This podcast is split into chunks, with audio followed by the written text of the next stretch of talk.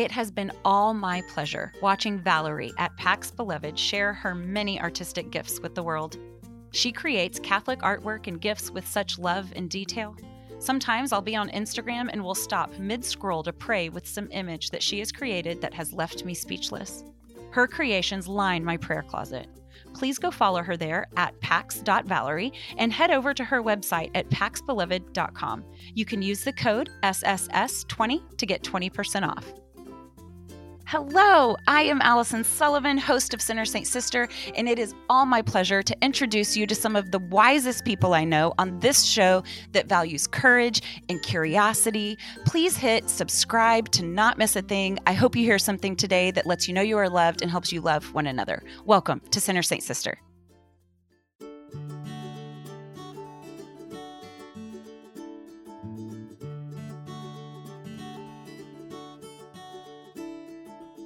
In Romans 10:15 Paul says, "How beautiful are the feet of them that preach the gospel of peace and bring glad tidings of good things." To God, there is nothing more beautiful than feet that carry the good news of Jesus Christ. Whether it is across the sea or across the street, have your feet brought good news to someone recently? The word beautiful in Hebrew is naha, and it doesn't mean pretty or cute or beautiful. What it actually means is befitting or becoming or perfectly appropriate beautiful feet bring good news because it is what they are supposed to do. And if we weren't sure about that, the book of Matthew tells us that Jesus' last words to us were this All authority in heaven and on earth has been given to me, therefore go and make disciples of all nations, baptizing them in the name of the Father and the Son and the Holy Spirit, teaching them to obey everything I have commanded you. And surely I am with you always to the very end of the age. The world needs Jesus.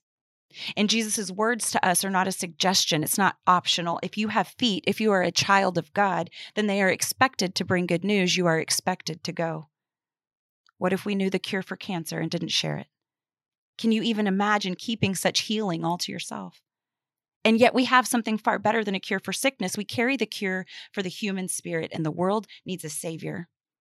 They need hope and forgiveness and mercy and redemption, and to know of a God who understands.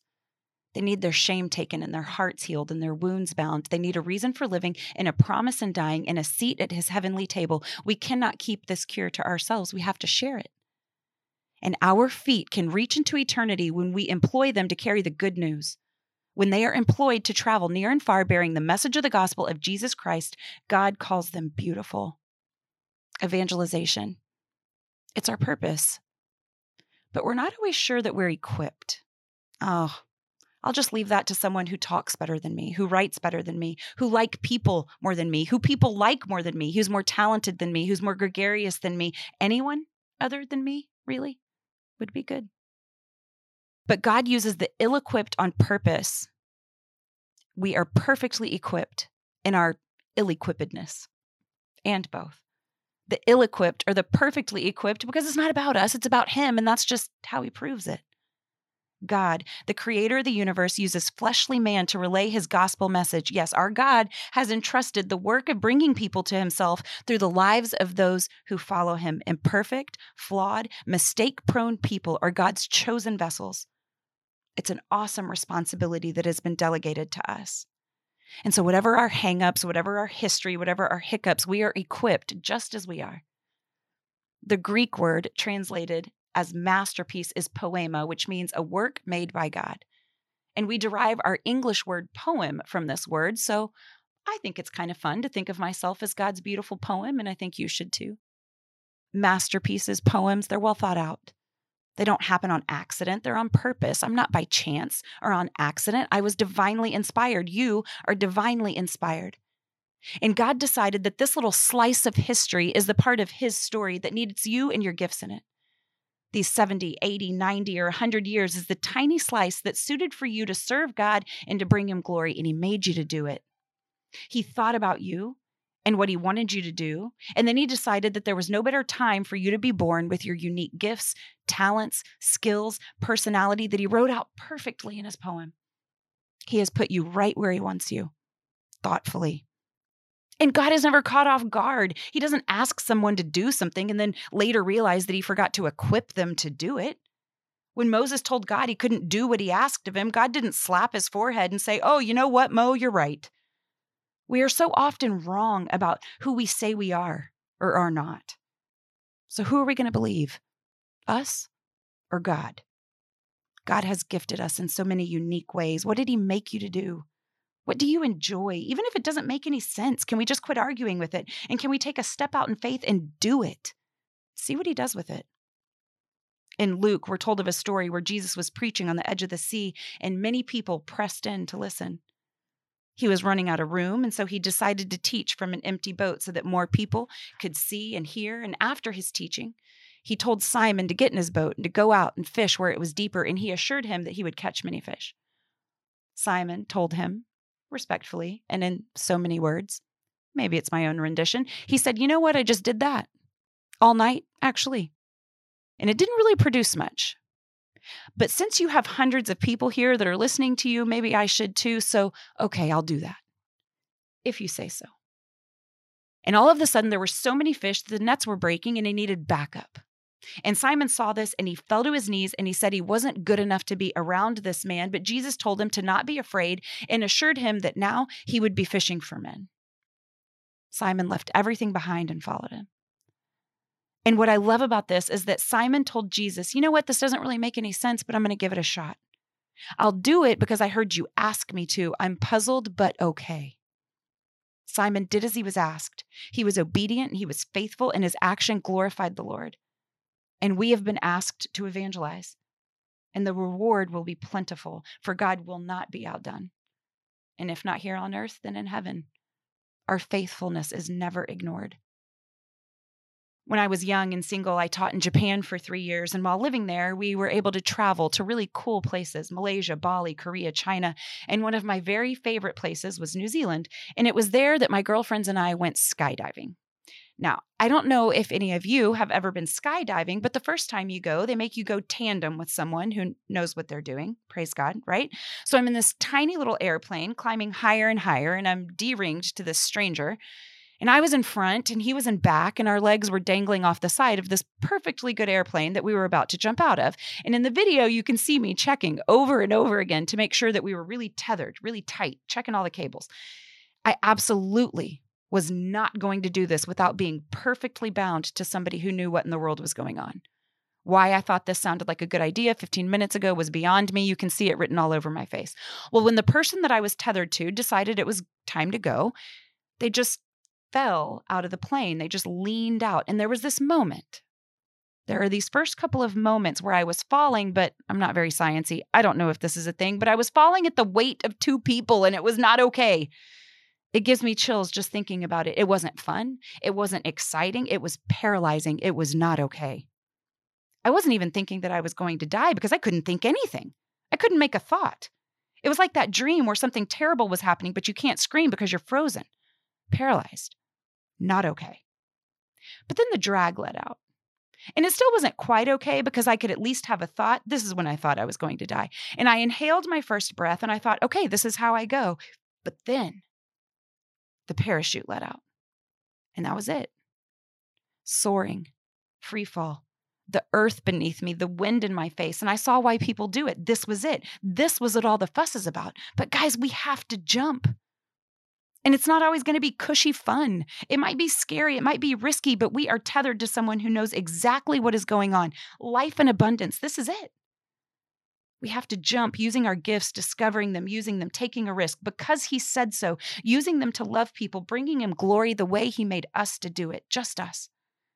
Using our feet to bring good news, to build his kingdom, to love his people, to help them find a seat at that table. This is it.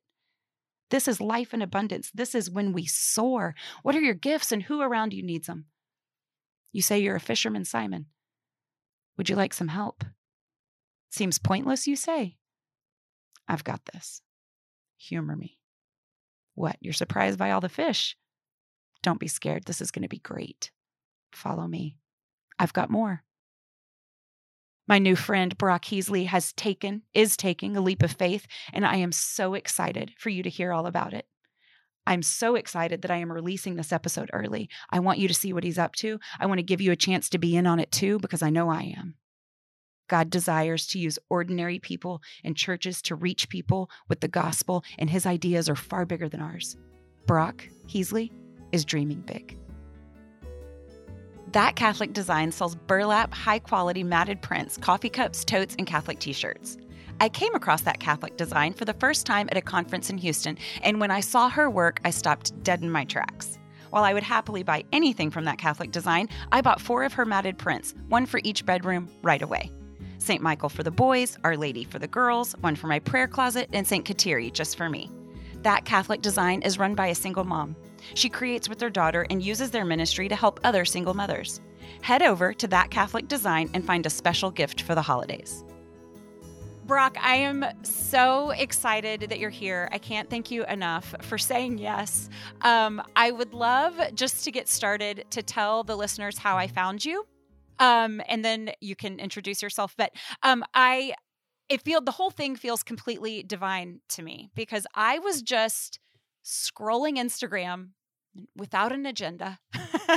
and what uh-huh. came across my feed, it was what looked like a promotional video. And in this promotional video, there was this hilarious person saying very wise, um, albeit funny things about Christian movies, about Christian art. And every single word out of this person's mouth made me like sit up a little straighter. And so in between laughing and going, yes, yes, yes, I, I quit listening and just started sending a DM right away. I was like, I need to, I, I didn't even know like what the promotional video was about. I just knew that this person was saying things that mattered to me very, very much. So I send this this DM um, that basically just says, "My hands are shaking. I'm so excited. Can we be friends?" And um, that this person who received this DM knew that I wasn't dangerous is absolutely beyond me because I look back and read what I wrote and I, I, feel a little sheepish now. But they responded right away and they said, So nice to meet you. Can we please get you in touch with a director and writer of the movie that we're excited about? And I'm like, what? Yes, please. so I immediately email you and then by the grace of God, you intuit that I am not dangerous. and you yes. agree and you agree to come on the podcast and here we are and it is just all my pleasure. I'm so excited that you're here. Welcome to the show, Brock. Oh, thank you so much, Allison. I'm really, really excited to talk to you today. Uh, well, so you are a Christian filmmaker, you're writing, you're directing. Um, you have lived a very full life, and we can get into the pieces of that. Um, but for now, can you just start by telling the listeners a little bit about yourself, who you are, and who you love? Yeah, so my name is Brock Heasley, and I am the writer and director of a movie that should be coming out soon um, called The Shift. And uh, I am uh, married to my wife of 21 years. Her name is Erin, and we have three beautiful daughters. Um, and we live in California where it is always smoky, except for right now. Finally, we're out from under all of that, yeah. um, which is nice. Uh, so we can we can kind of breathe again. Um, but yeah, I've uh, I'm I'm a I'm a filmmaker and a, and a father and and a Christian and and not necessarily in that order. right. Definitely not in that order. um. So I'm for me, I'm just gonna go in chronological order. So okay, so I send a random DM on Instagram. I send you an email. You agree to come on the show. In my excitement, um, to to get prepared, I go to the great sage Google and I learn um, that you have written a book. Okay. And so, mm-hmm. which I did not know, it's called The Other Side of Fear, everyone. Oh, look, you got a copy right there. There it is. And now you'll notice how, like, brand spanking new it looks. That's because it took me five hours to read because I absolutely could not put it down. From the moment of discovering that you had written a book to Amazon priming it, I mean, the whole process to finishing the last page, the whole process was like 48 hours. Um, but I Which surprised I, me because I didn't even tell you about it. Like I like in no. our in our brief exchange, I didn't I had no expectation of you reading that or even discovering it. So no, it's amazing. I was just thrilled that you had agreed to come on. And literally when I Googled, this came up and I was like, well, yes, I will. Um, and I'm so glad that I did. I I learned a lot of, about you, obviously about um, mm-hmm. you know your, your life, but obvious, but also how well you discuss complicated emotions. Um, you mm. write very honestly and authentically about layered emotions and um, just complicated feelings. So I, I, literally couldn't put the book down, but I, I feel it an unfair advantage to listeners because I know so much about you. Do you mind catching listeners up on some childhood slash life events that have shaped you the most? Yeah, of course. Um, so what Allison is referring to is that uh, when I was just three days shy of my 12th, 12th birthday, my father was the victim of a violent crime. He was shot 13 times in an armed robbery at, at his store. And um, and needless to say, uh, it was it was assumed that he was probably going to die from from injuries that that grievous. Um, but it ended up being that he didn't and uh, it was a, it was a really traumatic night in the hospital where everybody was very scared. But I had this kind of sense of inner peace um, or naivete. You know, it, it's up to you and to, to, determine that as the reader, I suppose. Um, but just this idea that that he was going to be okay, and and it turned out that he was, and and uh, but you know, it was it was a complicated recovery and and complicated years that followed. You know, you can't get shot that many times and live and and not suffer some complications. But for the most part, he, he went about and, and lived his life until eight years later when the incident repeated itself pretty much precisely. Um, only this time he was killed. And at that time, by then, I was 19 years old. I was away from home. I had been away from home for, for 10 months. I hadn't seen him in 10 months. I was serving as a missionary at the time. And um, yeah, and I, and I got the call. And at first, all I knew was that, that he had been shot again. And immediately, it was very clear to me in in stark contrast to when I was much younger, I knew immediately that he was that he was dead, that this was the end. Mm. And um and that was a very difficult um, night as as you can imagine and it, and it was it was difficult for a couple of different reasons. Number 1, it was just this feeling of despair from from the loss of my father, but number 2 also, you know, it's not like he just, you know, fell in a hole and died. There were two men that that killed him. And so I had to deal with that and I had to figure my way out ar- around that. Um, and particularly as a Christian, you know, the idea of forgiveness, we're to forgive everyone. It's not our job to judge. And so um, that night, I, I really wrestled with that, and I and I came to a place of forgiveness that night, that very night, and um, I the anger, the hatred, none, none of that, all of that just left, and it was replaced by love um, for my father's killers, Hmm. and I have never experienced a moment of of of hatred or anger towards them since that night. Not not once. Um, and I attribute that to the love of our Savior, which which I was able to to have within me. Yeah, it's it's really um, that really comes through in your writing. In fact. Um, you know, you, and you explain this several times in the book that your dad seemed to inherently know that he was going to die mm-hmm. early and mm-hmm. um, after you know his first first attack, he seemed to handle that trauma as overly optimistic or as um, unrealistic as as it sounds. Um, he seemed to handle right. that with a great deal of inner peace. And mm-hmm. as I was reading your words and listening to you tell your story and and your trauma, I couldn't help but but make that connection that you were very much following in his footsteps regarding you know this this inner peace um eh, that you have done the same thing you know handled this great deal of trauma um with a certain degree of solitude that simply doesn't seem to make sense. Um can you speak to being adaptable to both tragedy and beauty? Because don't they so often coincide? They they do coincide and, and what i have come to realize is that they're not they're, they're really not intended to be separate they're really not. Mm. um, we we define one as its opposition to the other. So we cannot appreciate beauty without perceiving ugliness. We can't we can't appreciate mm. peace without having conflict. Um, and and you know in this this is definitely the most dramatic incident within my life but i think all of us experience you know tragedy to to different degrees and, and in different ways. And i think what our responsibility is especially as christians is to put them into proper perspective. And i think that when God gives us something that is traumatic or that is really big or some or overwhelming or just you know just something that's that's just so difficult i think what he's doing is he's providing for us a way to see him more clearly. He's providing for us a way to see the light more clearly. Because if you think about the times in your life when you have felt closest to god i'm guessing Right. it's probably in the most difficult times of your life because you're reaching for him and you're looking for the light and and and if you and we know that if we seek we will find Yeah. um and so for me i have i have definitely come to view look not not, not that i welcome hard times not that i welcome trial and tragedy and Mhm. and and Mhm. i have experienced some some very big ones since the death of my father Hmm. um but it's because of i think largely because of what i went through with him and, and the perspective i was able to gain through that experience and and by as you say following his example was a huge part of it for me seeing Mhm. the way he dealt with the initial trauma seeing the way that he forgave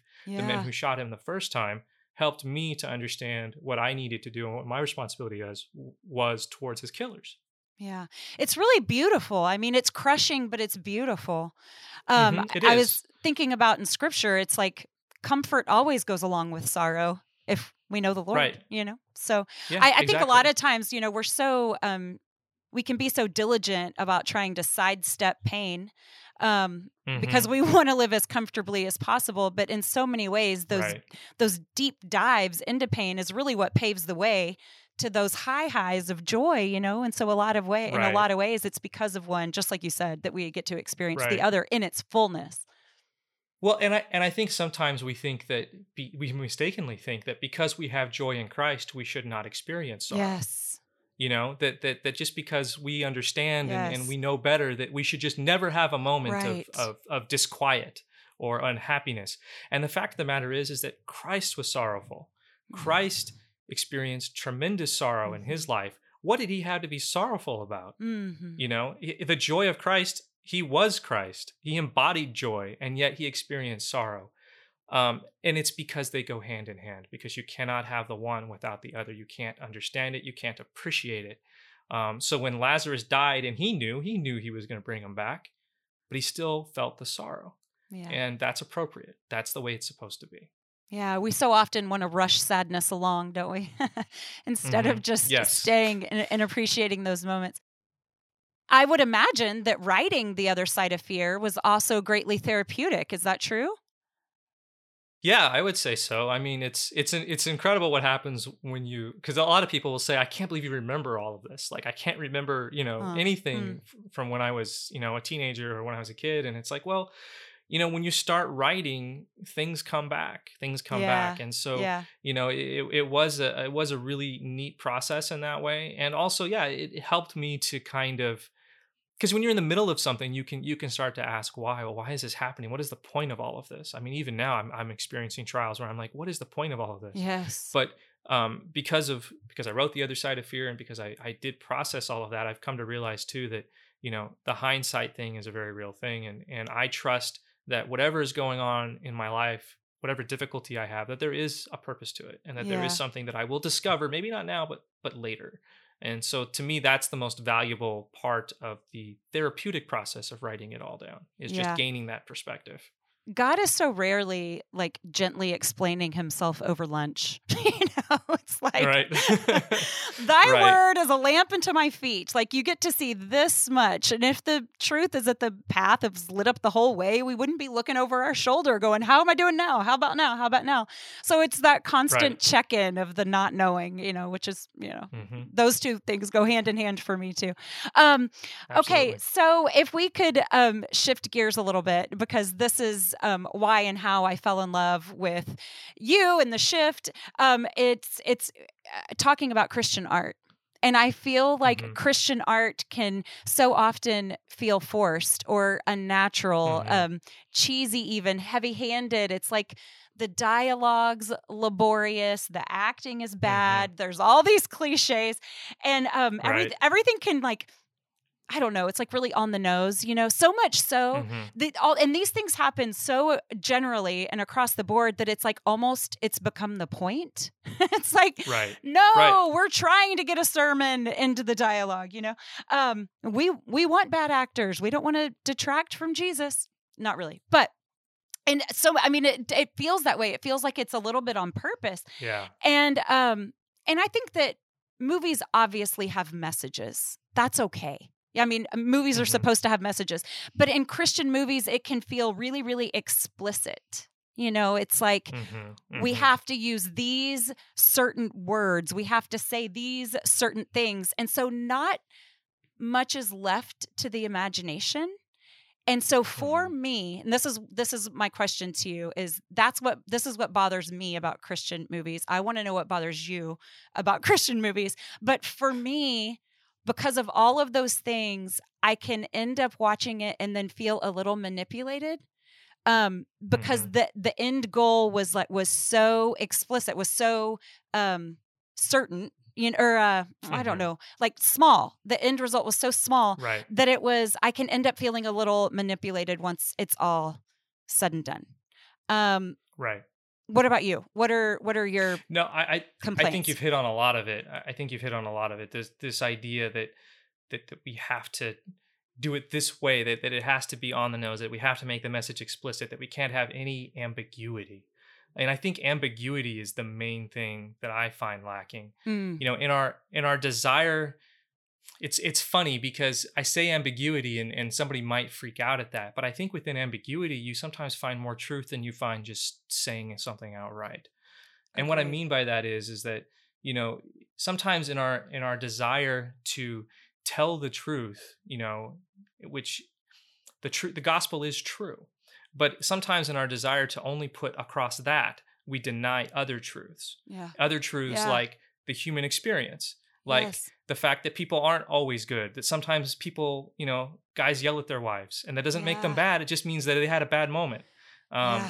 and, and just allowing that to breathe allowing the humanity to breathe within the story see that those are the dual truths is that we have this divine truth and we have this human truth and the hu- the divine and the human truths both have to be present in order for it to feel real yeah. and so here in this desire to spread truth we're actually separating ourselves from it and then all of a sudden it feels false. The whole thing feels false. So these truths that we're trying to tell come across as fake myth- Yeah. mythological a, f- a fairy tale all of those things that atheists sometimes accuse us of being. I'm sorry but sometimes we do present things that way because Right. we present them in an unreality that is not connected to our human experience which is an important truth to have embedded within our stories. Otherwise we can't we can't see the greater truths. Mm. So you know i think i think but but but in order to get there you do have to approach ambiguity. You have to approach a thing Yeah. where we're not telling people he just yelled at his wife and that's bad. No he just yelled at his wife and now we're moving on to the next scene. And you're gonna have to figure out what that means and you're gonna have mm. to see how this plays out and you're gonna have to be uncomfortable for two hours as we sort through this character's arc.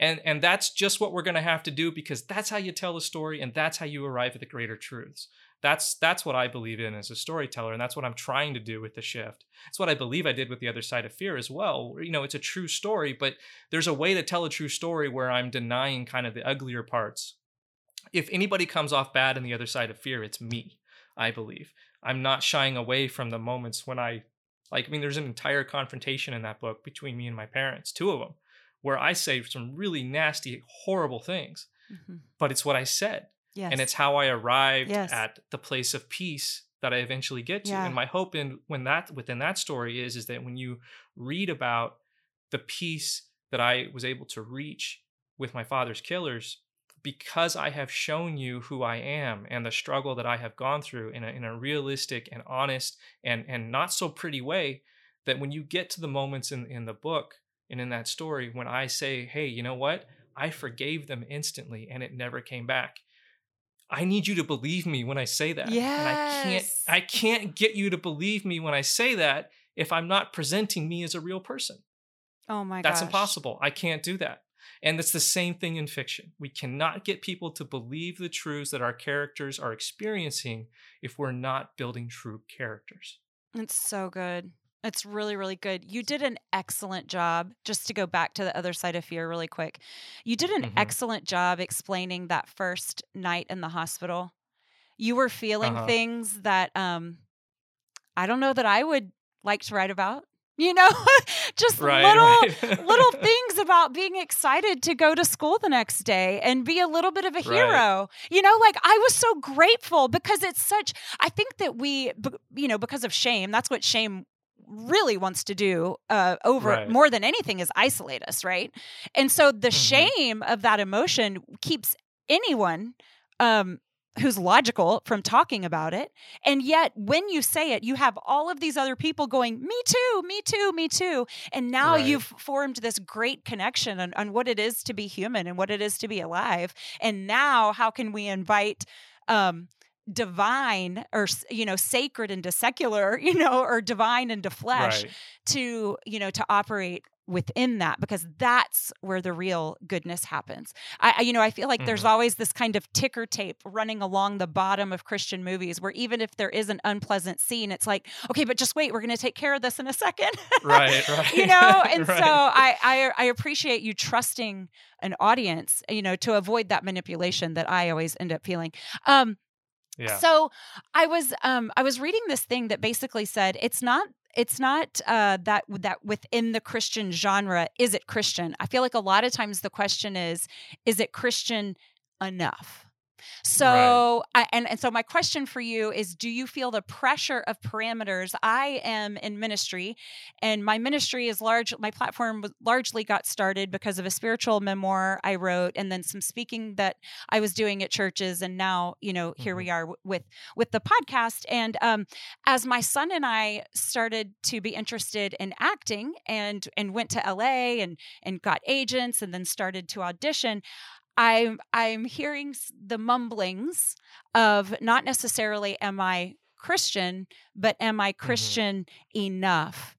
And very literally, the Right. only difference between podcasting Allison and auditioning Allison are the literal words that are that are coming out of my mouth. And so by that logic, my good standing as a Christian is completely contingent on the specific words that are coming out of my mouth. Um and so there's like this this insistence on my flawless communication of my beliefs and everything else Mhm. is secondary to that like what i'm actually doing nuance um, you know mystery beauty all of that is completely secondary to am i saying the right thing or am i doing mm. this thing correctly? And i'm not even someone who likes to be categorized. I find boxes you know annoying and, and small. And so i and i feel the pressure of staying where people expect me to stay. I'm i'm wondering do you feel that pressure to say and do the right things within this Christian genre? Are you making the movie you want to make? Is this an experience that's just me? Um, I don't think the experience is just you, but I will. I, I refuse to have it. I Mm, refuse to have it. Mm. Um, because number one, I don't think we get to good art that way, and number two, because honestly, I don't like talking like other people. I, I if, if I mean if I can just make it really surface level, um, I I prefer if I hear a phrase, and maybe this is just the writer in me, but if I hear a phrase that other people use frequently, I don't see that as Uh-huh. a signpost. I need I need to you know put in the ground in front of me. I see that as something to avoid. I see that as okay. Well, that thought's been expressed you know like in that way i can express a thought i can express the same thought but i can express it in a different way right. um, but also i think i think especially having a film out there publicly it's now been seen you know by over a million people. And as you can imagine we and we also have um, we've released the feature film script. Anybody can go and read that um, at angel.com slash the shift. They, they can see exactly what we're going to do with this feature film. Like there's no mystery. And as you can imagine having done all of that with this short film we have and with the script that's out now out there i have gotten a lot of opinions about what i'm doing and what i've made. Yeah. and and and there is absolutely no way to please everybody. There's no way. If i were to try to do that i would end up with this frankenstein monster of a product and i'm not interested in doing that. Right. all i can do is is please two people. And in this order i please god and then i please myself. Mhm. and that's it Yeah. And primarily, really, I'm just trying to please God. And so for me, it's about okay, am I being truthful? Am I being honest? Am I doing what the Lord wants me to do? And I seek His inspiration, and then I make the thing that I'm that I, that I'm trying to make. And and the thing is too is that we all have different talents. You know, there are Yeah. movies that that are made that that preach to the choir and and they're the types of movies that I would never be interested in watching, but I know that they serve other people very well, and I think that's Yeah. great. I have no problem with that. That's But that's never going to Yeah. be the movie that I make. That's Right. not that's not that's not what I do. That's not doesn't speak to me. Mhm. And so what I want to do is I want to make something that speaks to me and people like me. And I think that there's a lot of us out there that are just not being served Yes. at all. Yes. And so I don't feel any pressure or any responsibility other than to do what pleases my Father in heaven. Ah, I love it. You know, I, I think it was Martin Luther who, I, I I don't know if this is like a real conversation that happened, but it was Mhm. a shoemaker that was, you know, had a conversion experience and was like, okay, well, now that I know the Lord, like, how do I make really great, you know, how do, what do I do with my life? Do I keep making shoes? And he's like, and Martin Luther's like, you don't need to put crosses all, all over your shoes. Just make really good shoes, you know, like Yeah, our yeah. greatness does not need to be in opposition to the truth like we have the greatest story ever told it should be told greatly. Um so i i love so much your your commitment to that. Um as an art- artistic person with very Mhm. deep thoughts and a prowess for communication um a skill for writing how in the world did you get into movie making? You write a little bit um, in your book. You write about some loneliness as a child, and you know, Mhm. very happy to escape into a good comic book. Um, when did it, an ability to tell a good story or a hobby of consuming a great story turn into producing and directing and writing a good story? So I did not come into writing until much later in my life than most people do usually. I first got it into my head that I could be a storyteller or a writer uh, when I was 28 years old. So by then I had a couple of kids and I was married and Yeah. college was way in the rear view and I had a whole career as a graphic artist and Mm, but then I got it in my head that you know I I actually kind of enjoy writing, which you know in school I never did because it was always an assignment. Um, right. and and so I I started writing for fun and and and it just took over. It just took over everything for me. But even then, I I wasn't thinking about filmmaking. I'd always loved films, and I would you know listen to DVD commentaries at work. Um, you know, because my my my job I was drawing, which meant I had this whole other part of my brain that was freed up to to just listen to DVD commentaries. And so I learned so much about movie making just from listening to these things and and looking at behind the scenes videos and things like this. But really, it was just a fascination. It, it was just a, it was that was a hobby, just learning about these things, not with the aspiration to, to do anything. And then Yeah. about um, six years ago, uh, six six and a half years ago, um, my wife and I we both got fired from our jobs within Mm. 24 hours of each other, Mm. and it was a reset moment uh, and and immediately i went out and started interviewing and trying to find you know more graphic design jobs and things like that and i was getting turned down at every single point it just was not working out and i couldn't understand why i felt capable but nothing Yeah. was working out and so i was approached um, a few months later by a local production company that had a movie coming out and they knew that i was a writer and they said well you know why don't you come and tell stories with us we, we want to do more movies and they said but look there's no money so you're gonna need to you know take a leap of faith with us um, and i was like okay i'm gonna have to really pray about that because that sounds like an Mhm. insane thing to do with somebody who has a wife and three kids and three kids. Yeah. um, yeah, and my wife was still out of work too. We neither Mhm. one of us could find jobs, and um, and so we made it a matter of prayer for like a month. And to our surprise, we both came back, and, and thankfully, my wife got the same answer. and Ah. she said, "Yeah, you you need to go and to Ah. do this, and you need to find out what this is about." And um, and then she said, uh, "And I, by the way, I'm going to go get my master's degree because I'm going to go do a career too." And I, at that point, I was like, "Okay, well, I can't Yeah. say no to that." Love it, love so it. so she went that way and I went my way and um and still you know it was it was several years before we got to the point we are now um so it was a lot of years of wilderness and and wondering why I was put on this path and not finding immediate success. Um, yeah. and, you know it was within a year that I shot the shift and I wrote the shift which you know a year before that I had no idea how to make a movie. Now here I was directing one. And the shift is the first thing I ever directed um and and wrote.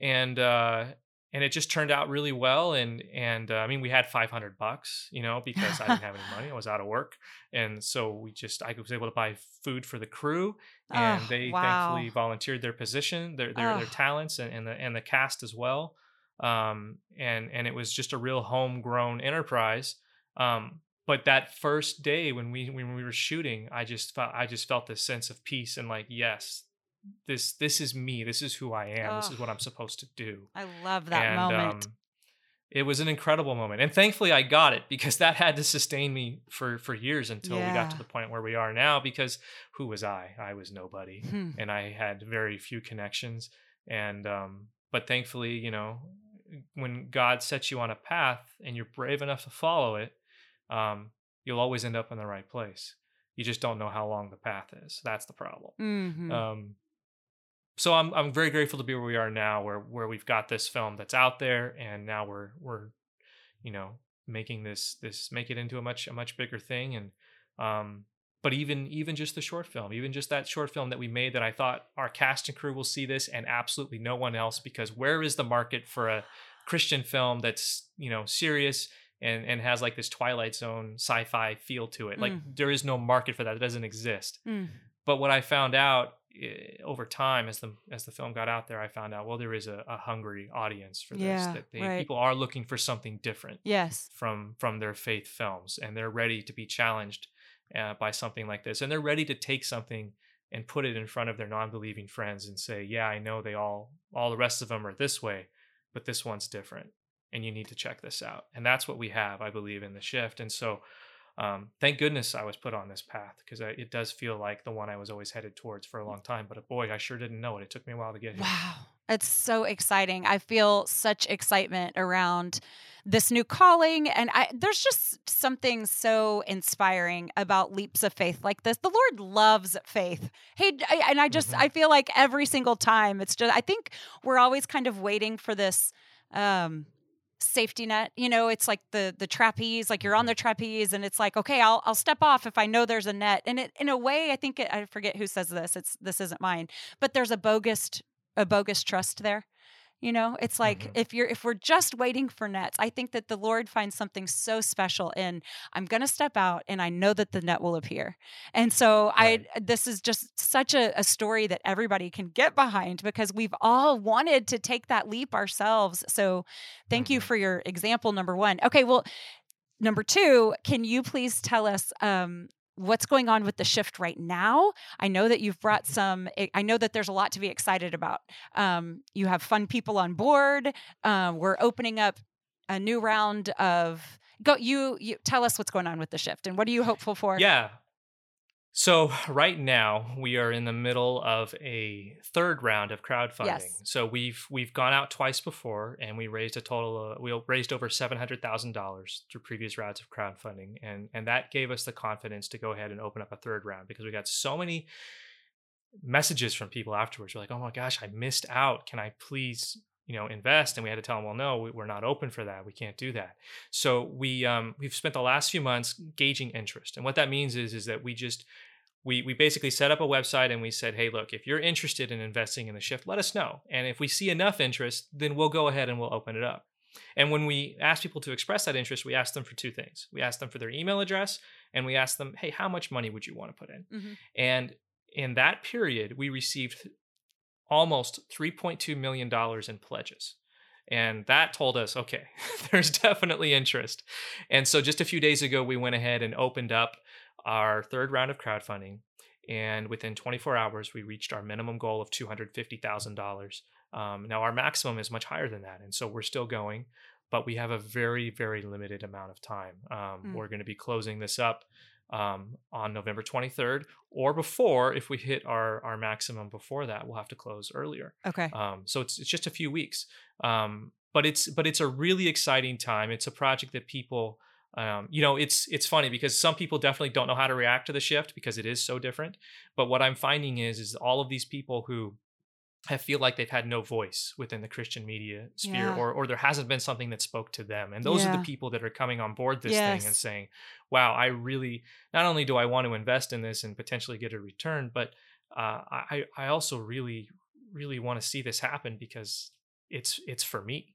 Um, and and that's what's exciting. And so um, because we're doing something so different, we've been able to attract some some pretty heavy hitters to, to this project. Um, Dallas Jenkins, the creator of The Chosen, is is one of our executive producers. Um, Dallas is, has been a, a, great friend and mentor to me, and and so now he's on board this project, and he's going to help us make it. Um, you know, our we see The Chosen. I see The Chosen as one of the great um, works of Christian art uh, of of the past, you know, several decades. For and sure. so to have the creator of that show working on this film, um, you know that's a big big deal but we've also brought on um, matt nelson and dan haseltine who are the composers for the chosen and of course dan haseltine was the singer and songwriter for jars of clay in fact right now as we're talking matt and dan are working on the first piece of music ah! for the ah! shift we have um, we're going to be presenting i believe next week very very soon an animatic of 10 minutes of the film. And animatic is basically it's it's storyboards but kind of lightly animated together. Okay. So we've got actors who are performing the parts, we've got these animated storyboards, we've got music from Matt and Dan, and then we've also got um, sound design from my friend Brandon Jones, which is like, oh, okay, Brock's friend. Who the heck is that? Doesn't matter. No, Brandon Jones is the sound designer for A Quiet Place. He's the sound designer for several Michael Bay movies. Oh my He's the goodness. sound designer for the original short film for The Shift, which he did before he broke big into Hollywood. Oh my goodness. So, you know, Brandon Jones, my friend, is working on these giant blockbusters during the weekdays, and then on the weekends he he works on the shift for us. Um, and so we're just we're extremely extremely fortunate to have this this this, this really great group of people. And great in fact, team. just yesterday we brought on board um, an, another person is named Darby Faciento, and he is the um, this is this is really inside baseball when it comes to films, but he is the computer interface designer for the shows Loki and Hawkeye for Marvel Studios. So you know when you see computer screens and all those graphics and stuff, there's somebody who has to design all of that. Right, right. That's a person. Yeah, that's a person. So he's going to come in and design all of our on-screen tech for us. Um, so we've got these incredibly talented people, some of them working within Hollywood, but who are believers and who aren't expressing their faith through the through the projects that they're working on. Wow. And they look at the shift and they're like, here is a Hollywood Hollywood quality production through which I can express my faith and use my skills and my talents. So that's the shift. Are you that's pinching yourself? Right Are you just pinching yourself right now? Do you go to bed just basking in work well done? Oh, I'm so excited for you. Yeah. Um, no, it's it's it's amazing. Well, how do we help? What do you what do you need from the people? Where do we where do we find you? How do we sign up to uh, um, crowdfund? We're interested. Yeah. So all you got to do is you got to go to angel.com slash the shift and um, you'll see a big button there that says back this project. Hit that button and five minutes later you'll be an investor. Okay. Um, you can it's it's a really simple process and uh, yeah and so you just go there and then also you know we're we're trying to spread the word you know yeah. um, it's it that's that's one of the big lifts for this thing is that we believe that there are you know hundreds thousands of people out there who want to invest in this thing but they don't know about it yet and yep. so you know we're doing what we can doing ad spend and you know interviews like this and, and doing whatever we can to get the word out but this is grassroots word of mouth that's more effective than anything. So if okay. anything i'm saying resonates with you at all please go to angel.com slash the shift check it out invest if you would like. We would love for you to partner with us but then let's spread the word let's yes. let's tell people you yes. know and we have a facebook page we also have a facebook um, fan club now that that fans created and that i'll go in and drop some some bombs in there some exclusive stuff i'll i'll, I'll reveal in there it's a great place to gather and to get ideas about how to spread the word but um but that's really that's really the job one right now is we got about three weeks and we just need to get the word out there as best we can you got it you have I, this is a, a wonderful tight knit little community. Um, w- when we get on board, we get on board enthusiastically. So I cannot wait for sure. this to to air and for people to hear what you're about and how. Uh, how differently you want to blaze blaze an old trail. I'm just I feel like there's something really special about taking an old story and dusting it off and telling it new and you're just just the person for the job. I hope that um, I would love to pray against any doubt that ever comes your way. You were just hand chosen for this, and I'm really, really grateful that our paths crossed and it's all my pleasure to do my part to to tell people about you and to tell people about the shift. Um, anything else before we close? Where can we go to follow? Like where do you have um, instagram? Everybody obviously needs to go to amazon and get the other side of fear but is there um, yes. any social media that you want us to follow yeah, so one thing that we haven't talked about yet is what the shift is about, um, and I'm sure people would, are curious. Been, we've been talking about this thing for like 45 minutes now. We haven't even said what it is, um, but the the shift is, in my mind, well, not in just my mind. I think it really is kind of a modern day retelling of the story of Job, kind of through mm. a sci-fi lens. Mm-hmm. And so it's the story about a man named Kevin, an ordinary dude, you know, having struggles in his marriage, struggles at work. Um, he gets into a terrible car accident and when he wakes up, there's a man helping him, you know, bandages him up, gives him some water, all of that. Very nice man. But the man turns out to be Satan. And he's there to help Kevin uh, and and give him a job essentially guys he's got a job offer an incredible job offer and if he if he will do it then Kevin will get pretty much anything he wants fame riches wealth whatever um, and so the the and you really see this mostly in the short film where it's just this this kind of this conversation between Satan and and Kevin and he's kind of explaining kind of the way things work and that's kind of where we introduce the sci-fi element but the feature film becomes a much bigger story it mm. becomes mm-hmm. what happens after that conversation mm-hmm. comes what happens after Kevin spoiler rejects the devil and rejects this offer hmm. and um, and how there's consequences to that usually the story ends there usually the story ends at you know the point of well does he does he does he take the deal or doesn't he um, and we want to we want to keep going hmm. um, because for me what's what's important about the shift is how does god manifest himself through the dark times that's what the shift is about right. and we're going to do that with a really unique story man versus devil let's expose him in the way that cs lewis did with with the Screwtape mm. letters let's mm-hmm. let's take that and let's put that into the modern day let's put that with a sci-fi twist mm-hmm. and it's mm-hmm. it's not pointless science fiction isn't something we just threw in there to attract we get accused of this sometimes we didn't just throw mm-hmm. in the science fiction to attract non-believers or to attract people who like secular films that's not the point of it mm-hmm. you can talk about things in a different way with science fiction yeah. than you can in, in in other ways think about star trek star trek would talk about social issues but they would use green-skinned aliens versus mm blue skinned aliens, you know, mm-hmm. and all of a mm-hmm. sudden we're talking about race, but we're talking about with aliens and everybody gets to come to the table and, and, mm. and, and, learn and, and talk and experience this story together. I see science fiction as the same way. We can yeah. talk about theological concepts without getting mired into any one theology by talking about the principles and, and the eternal truths that, that we can all agree upon. Um, and we can talk about them through this lens of science fiction. It's just a great way to express an idea in, in a different way. Um, so I think the shift is is going to be something that is going to be a powerful film for people who are looking for for truth, but um, we're doing it with fiction, which is a great way to tell I truth. It. I mean, it sounds contradictory, but it yeah, not It's a great no, way to tell yeah. truth. Um, you can just get at it at, a different angle. I love it so much. You're blazing old trails in new ways, and we're all so much better for it. Um, where can we yeah. follow you on social media? Yeah, so on social media, you can find us at uh, facebook.com slash shiftyfilm. And then on uh, Instagram, you can find us on sh- Shift Film, the Shift Film.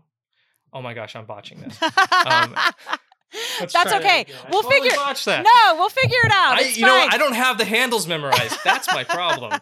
Just give me a second. So you here. are you are not um, the guy that I DM'd initially. You are not the the person on the other end of that DM that is um, that is a okay. We have we have very smart listeners that will that will figure this okay, out. I'm sure it, it is the shift film. The shift film. the shift Gosh. film. That sounds familiar to me yes. too. Let's call it good. Yes, that's what it is. Do you want me to do that over? No, no, it's great. Oh, okay.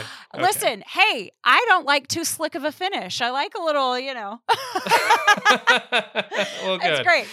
Thank you so much, Brock. This has been an absolute pleasure. I'm so happy to know you. And I'm like, I am such an obnoxious cheerleader. I've got pom poms in every color. I love it. Thank you so much, Alice. No, thank you for reaching out and just I think what you're doing and you know you're you're looking at things. What you know what's interesting about you is that you're examining your motivations you're examining Mm, why thank you, do what you do and you're looking at things from a different angle and that's just so important. We need to continually be doing that instead of just chasing after this this this rabbit that that you know is leading us down a path. We're saying well maybe that's not the right path. Maybe we need to go over here instead and and i think that's so important and that's how we're going to get better art. That's how we're going to get better christian media so kudos to you as well Ah, thank you. Takes one to know one. Glad to find a friend. Thank you so much, Brock. thank you Be a Heart Design is committed to creating and experiencing beauty. They create products that walk us through the joys and sorrows of life swaddle blankets, wooden puzzles, laptop sleeves, lunch boxes, digital planners, and my very favorite paper planner that doesn't just keep my life organized, but also keeps me rooted in prayer. Everything created is designed to reflect God's goodness. Head on over to Be a Heart Design on Instagram and check out the many gifts for special occasions, the thoughtful little somethings to let someone know you're thinking of them, or head over and pick out something nice for yourself. Use code SSS15 for 15% off. Hi, Beefy. Hi, Beefinator. How's it going? It's going. How are you? Good. Um, okay, so I want to start out this little clip with um, I would like for you to describe your most perfect day. Like, what would you do if you had your most perfect day? Okay, I actually was thinking about this um, this weekend, trying to think about intentionality in the holidays. Okay, I would. I couldn't pull this off with my intentionality in the holidays, but the perfect day is wake up in Lake Tahoe, Okay. drink the perfect cup of coffee, Mm, mhm. Hang out, just hang out all day outside with my people. There's like mountains and lake. It's beautiful. Um, I would have all of our former foster kiddos with us. And because it's the perfect day, they would all be potty trained and eat what I cooked. and, and then uh, Mike, actually, Mike, when Mike and I were talking about this, he reminded me that my perfect day would include lentil soup. I would have probably made lentil soup and pumpkin muffins. Wow. A good day. Are we? That, that's it. We're good. We're That's done. it. I mean, I feel great about that. But I mean, you have to put me in the setting, right? I'm looking at the mountains and the water, and I'm eating the soup, and the kids Okay. are all there, and everybody's safe and good and frolicking and Gosh, eating. It is a marvel we get along the way that we do. what would you do? I I would okay, so I would wake up late-ish, but that's a Uh-huh. relative term because I mean eight. I mean Right, late used to sure. be noon, right? Yeah. So I yeah, I would wake up late. I would promptly cancel something. I would call someone or someplace. I would cancel something, and then I would feel completely free. Yes. And um, I w- since you mentioned settings, I hadn't gone this far into my little dreamland, but um, I just got back from Kauai, so I would be in Yeah. Kauai. And in Mhm. Kauai, I would hike somewhere lovely. At the destination of the hike, I would get out a book that I was reading and I would read a Mhm. chapter or two. And then I would hike back. On the way back, I might exert myself a little bit. I might break a sweat. Just a little bit. And then I would come home and I would write something that did not suck. Mm. And then I would spend the rest of the days, the rest of the day watching movies, like plural movies. I would Oh. like finish one and then start another. Yes, you would. Yeah. Okay, but in your whole day, did you come into contact with one person, Beef? yeah, I can't help but notice that you were quite surrounded. Yeah. there's, there's a couple ways we're different. um okay, so speaking of movies, Yeah. I mean, writer, director, filmmaker Brock Heasley, did you love him? Did you love his I. I love him and I hope he's back and I can't wait to get his book and watch his Yes. Um I loved y'all's conversation because it was something that I've really never thought about. I've heard you talk about before, but I've Mm. not really thought about um just how to make Christian movies and shows better. Um Yeah. because I definitely don't love them. Um and the ways that you guys spelled out are exactly why I don't. I just hadn't thought about it. I mean, they're so bad. Um yeah. and I think that one of the the reasons that resonated with me is that there's just most of them at least don't allow room for like individual experience because it's just already like dictated like exactly what you're Yeah. the, they take you to the conclusion that you're supposed to get to and it's like there's no room for you or the Holy Spirit to to think, right? You just yes. like. Oh my gosh. That is so well said.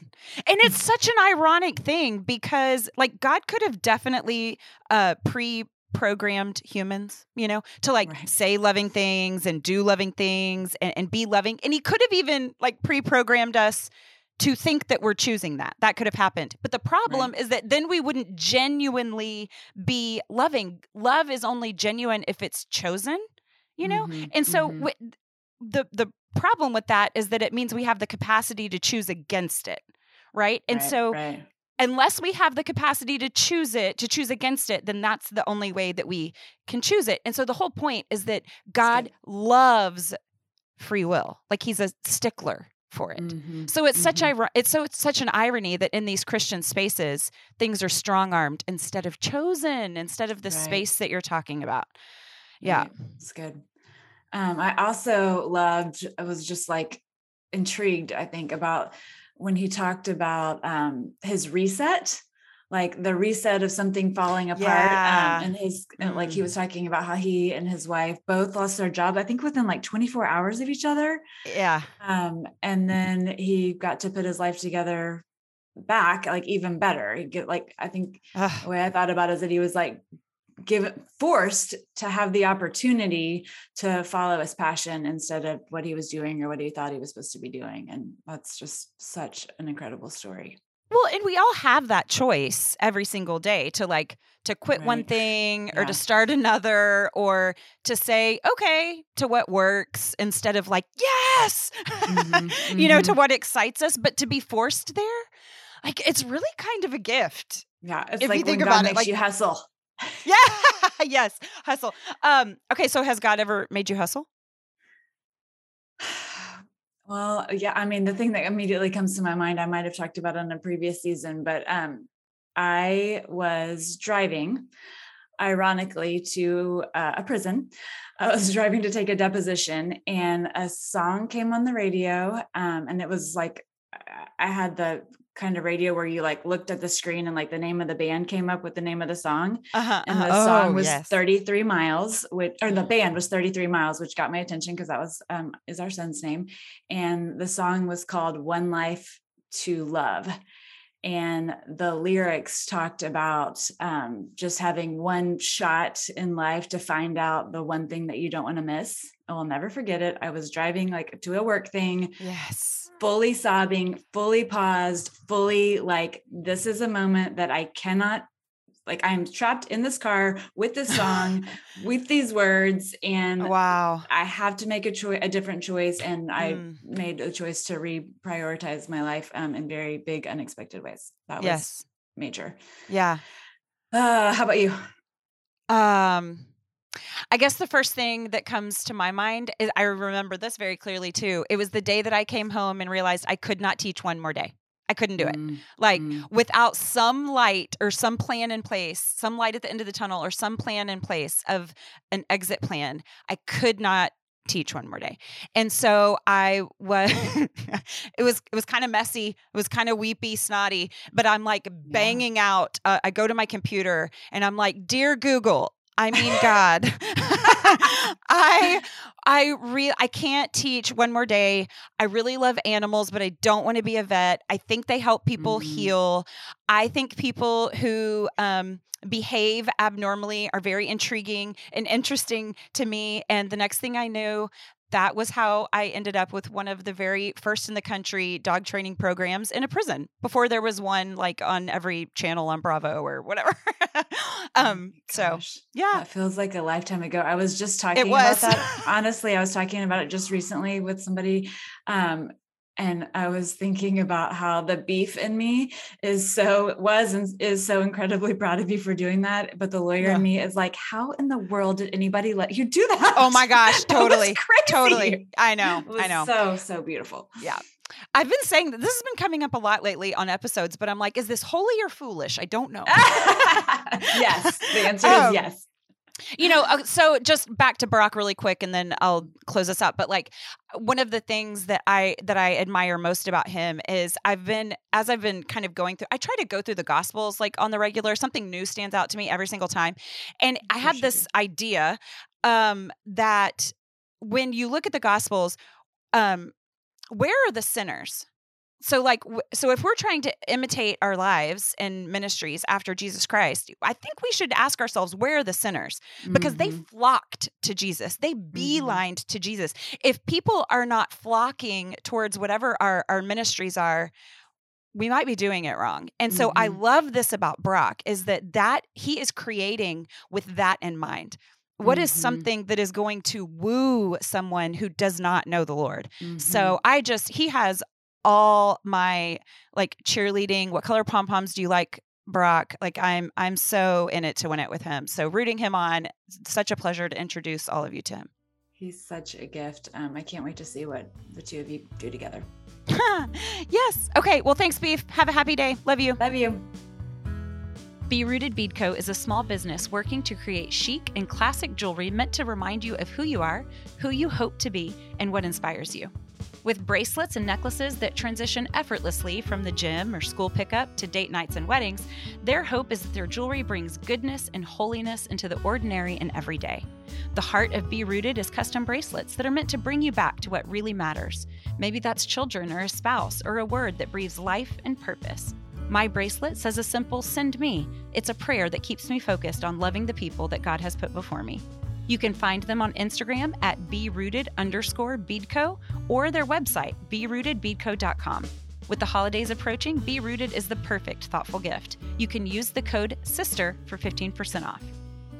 If you are loving these episodes, I hope that you will like and subscribe. I hope that you'll write a review, share an episode with a friend, and maybe consider giving a little bit each month on Patreon. You can search Allison Sullivan, where you will receive some content just for you.